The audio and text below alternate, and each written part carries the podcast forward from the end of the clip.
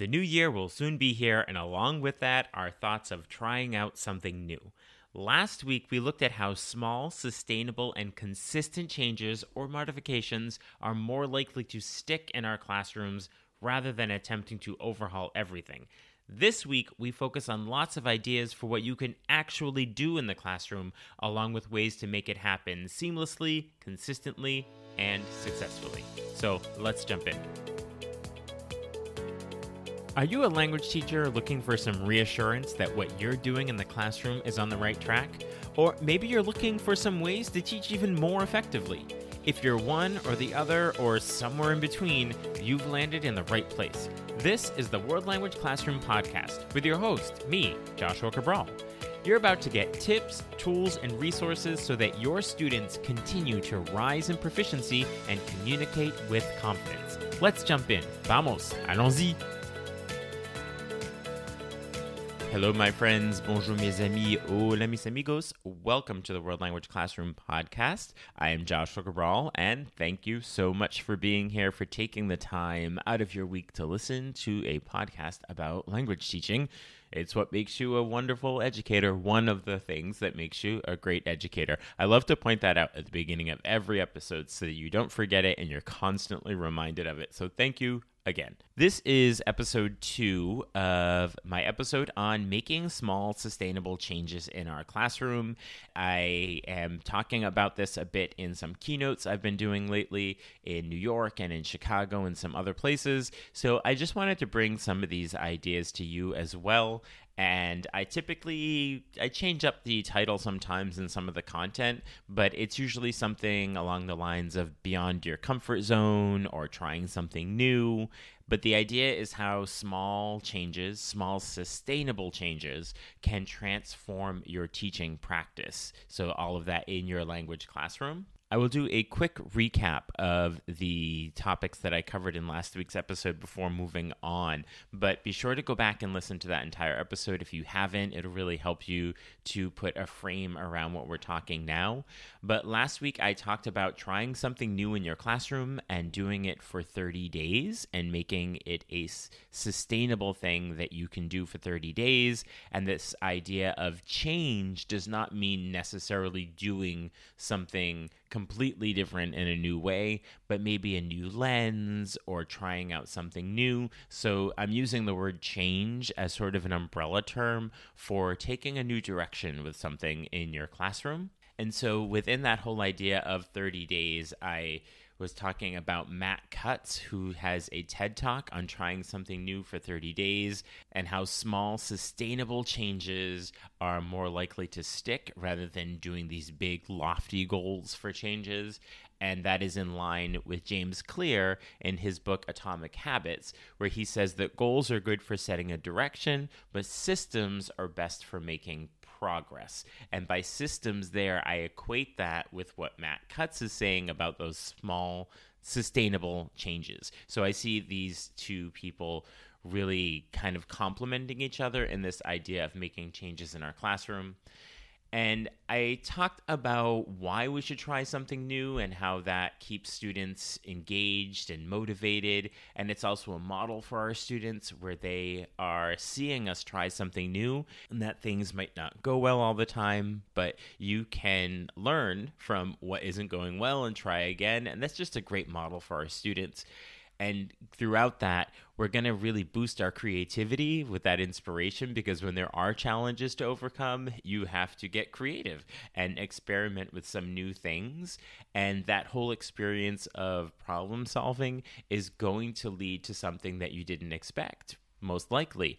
And that idea of doing it for 30 days consistently is going to be what gives you that opportunity to fix something that didn't go well or to modify something that didn't do well. If you just try something for a week or a day, you're not giving yourself that opportunity. So find that thing, which we're going to talk about on this episode, and really push through and try to do that for 30 days. And then we looked at some of the things that get in the way when we try something new and that there's a fear of failure possibly. And so just talked about this fear of failure, but there are manageable steps and you can have your realistic expectations so that they are small and sustainable. And we also get concerned about time and is there time to do this? And again, I keep saying small, sustainable changes in our classroom that can really have a big impact. And so that'll mean the opportunity to adapt materials that we already have and then we are looking at possibly the idea of resistance from colleagues, but to start with the benefits and to actually provide evidence of what students are able to do because of it, and then work backwards from there to combat some of that resistance we might get from colleagues and then staying motivated. How can we stay motivated when we're doing something new in our classroom? If we have really supportive colleagues, that's wonderful. If that's not the case, then find professional communities and conferences, whether that is in person conferences, virtual, getting into chat groups, whether that's on Facebook and different social media places, listening to podcasts, talking to your friends about what you're hearing on podcasts. So, those are some ways to stay motivated as you're going through this. So that was a very quick recap of last week's episode where I was really making the case for why you should try something new and how to move through some of the obstacles and challenges that might get in the way. So you heard it here, but if you really want to go a little deeper into each one of those things and you haven't listened to last week's episode, I very much recommend that you do that. So now what I want to do is take all that, now that we're excited, we're motivated, we want to try something new so now, what will that new thing be that you're going to do in your classroom? So I want to give you some ideas for what some of these small, sustainable things can be. The first thing to look at is the communication modes. So we have our interpersonal, presentational, and interpretive communication modes. So is there one of those modes that you feel like you haven't really put the time into in your classroom with your students and you would like to do more of it? Would you like to do more interpersonal? Would you like to do more presentational speaking or presentational writing? Or do you want to do more interpretive where you want students to be listening more or reading more? So maybe one of these changes, one of these small sustainable changes for your classroom is to take one of those modes and say, for the next 30 days or the next 30 classes, I'm going to make sure that there's at least 10 minutes of this mode in every class. Because sometimes there are some of the modes that we're just not comfortable with, or we haven't found the resources or the templates, and so we kind of avoid them a little bit, or they just don't fall into our regular habits in the classroom. So, if you can find, is there one of the modes that you really want to focus on that you have left to the side a little bit, and make sure that you do that for at least 10 minutes in every class for the next 30 classes. And as you do that, you will realize okay, I have some templates. Students get to expect how you engage in this particular mode.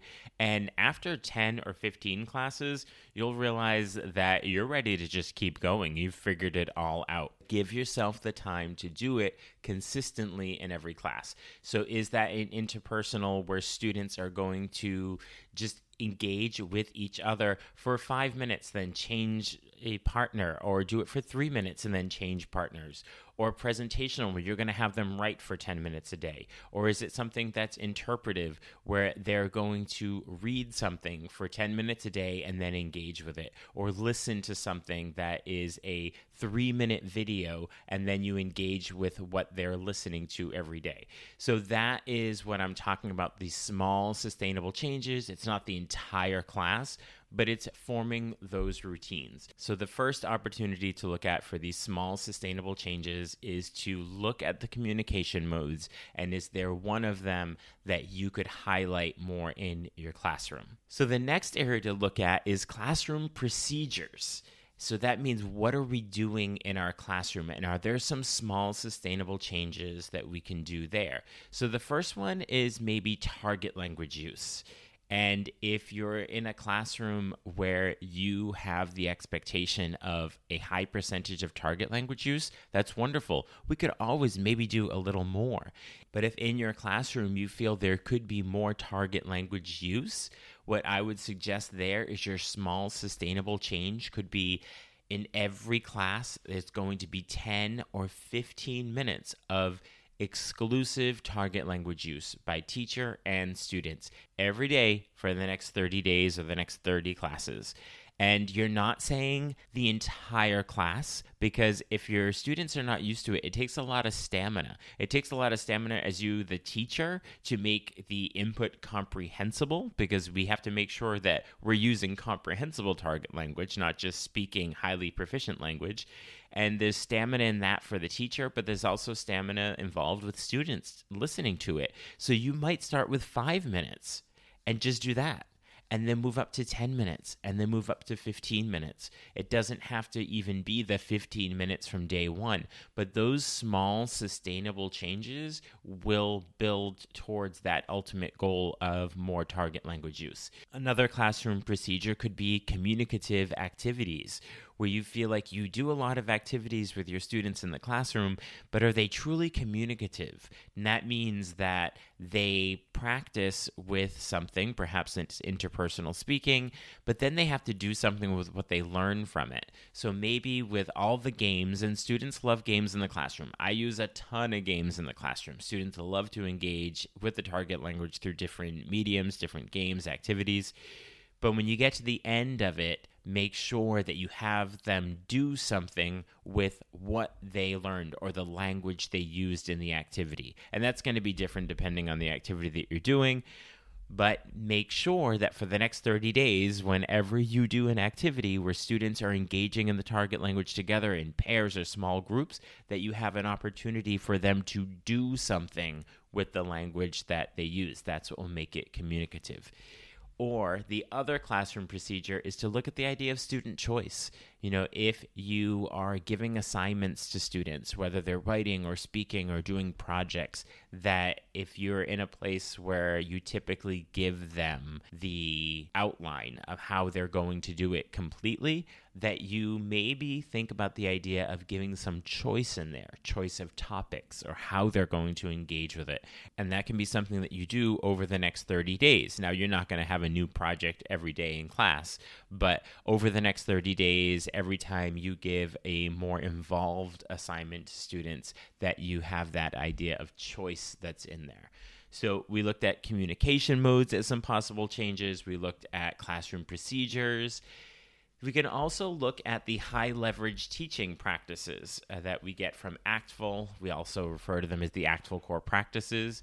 And those are feedback and backwards design, authentic resources, and teaching grammar as a concept. There are others. But say feedback. You look at the first one. Is there something you can do with students that involves feedback that you haven't been doing in the past?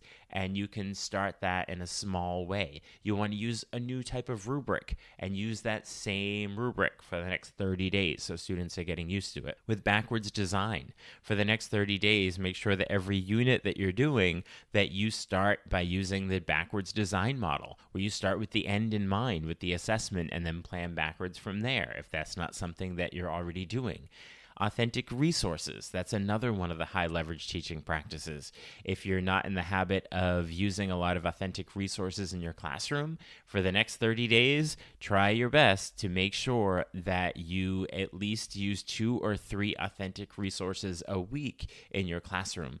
And the more you have, the more you're going to find, and the more students are going to get comfortable with engaging with authentic resources. If they're sort of one offs once in a while, it could be more challenging for them. So it's also, again, building up that stamina for students. And then the other high leverage teaching practice that I'll highlight here is using grammar as a concept. And this may be an area that you have to look into a little bit more to make sure that if you're using the paradigms and like the charts and things like that for grammar in your classroom, that you think about it in a different way, that you maybe use the PACE model or a dictogloss or different ways of going about teaching grammar in a more communicative way, and try to do that with every new grammar point you want to address over the next 30 days. So we looked at the communication modes as some possibilities, some classroom procedures, and then the high leverage teaching practices. And the last area of possible change I will look at is assessment are you grading for proficiency and competency? And do you want to try something new with that? And that would mean trying out maybe an IPA if you haven't done IPAs before, if you haven't used rubrics before, that over the next 30 days, all of your assessments are going to be linked to an IPA, an integrated performance assessment, or you're going to be grading for true proficiency and competency, and you're using rubrics so that students can see where they are in terms of the objectives. So, looking at your assessments in a little bit of a different way. The thing I absolutely would not recommend is you try to do seven of these things all at the same time for the next 30 days. Really just choose one. Just choose one. In the last episode, I gave several examples of things that I have personally done for 30 days to make change in my classroom. And one of them was this idea of belonging and centering topics and cultural topics rather than just including them in. So that's another way of looking at what you can do in your classroom is when you're talking about culture, when you're talking about student voice and student engagement and valuing student experiences that you can really make sure that that is pivotal and that's something that you're doing regularly in your classroom and try to make sure that you make that goal for the next 30 days that you're going to do that in your classroom and it becomes habit forming. So, how are you going to make it happen? That's how you're going to make it happen. You're going to make it a habit. And habits are only going to be effective if they are small, sustainable changes. So, going back to Matt Cutts saying those small, sustainable changes, looking at the James Clear atomic habits, like it's about those procedures and those small habits that we're changing in our classroom that get us to that goal. So, choose one achievable goal at a time. Do it for 30 days assess, adjust, and continue, and just keep going through that process each time you are trying something new. And then when you're comfortable with it and it's become part of what you're doing, then it's time for a new goal. 30 days happen every 30 days. So we could be doing this all the time. So quick recap of these last two episodes as you go into the new year with this idea of maybe I can try something new. That as you're trying something new, 30 days, small, achievable goal of something. And why should you try something new? It's engaging for students, it's a model for them about what happens when things go wrong and how you get creative with it and you have that experience so that you can actually hone something over 30 days rather than just trying it once. Then we looked at what gets in the way, things like fear and time, resistance, staying motivated, and gave you some ideas for combating each one of those as you're going through. And when you're looking at what that new thing will be, you know, start with the communication modes. Is there one you want to focus on? Some of your classroom procedures, the way you're doing assessments, and just your practices in the classroom, whether that's about culture or student engagement. So, how are you going to make it happen? Okay, this is the last time I'm going to say it 30 days small, consistent, achievable habits. That's what we want to do. Form those habits. That's what will make it sustainable, and that is what is going to transform your classroom thank you so much for spending this time with me. I hope you are motivated to go on and try something new. Be sure to check out the show notes where you will see the link to Talking Points, my weekly email newsletter with tips and resources for language teaching. And you'll also see the links in there to get in touch with me if you would like to work together either remotely or I can come right to your school. And I look forward to having a wonderful new year with everyone. And I will talk to you soon. Bye for now. Thank you for listening to the World Language Classroom podcast. Be sure to follow or subscribe wherever you're listening so that you never miss an episode. Let's keep the conversation going on social media. Connect with me on X, aka Twitter, Facebook, and Instagram WL Classroom. And for even more valuable resources, visit my website, WLClassroom.com, where you'll find over 300 blog posts about language teaching. So stay inspired, keep growing, and continue making a difference in your language classroom.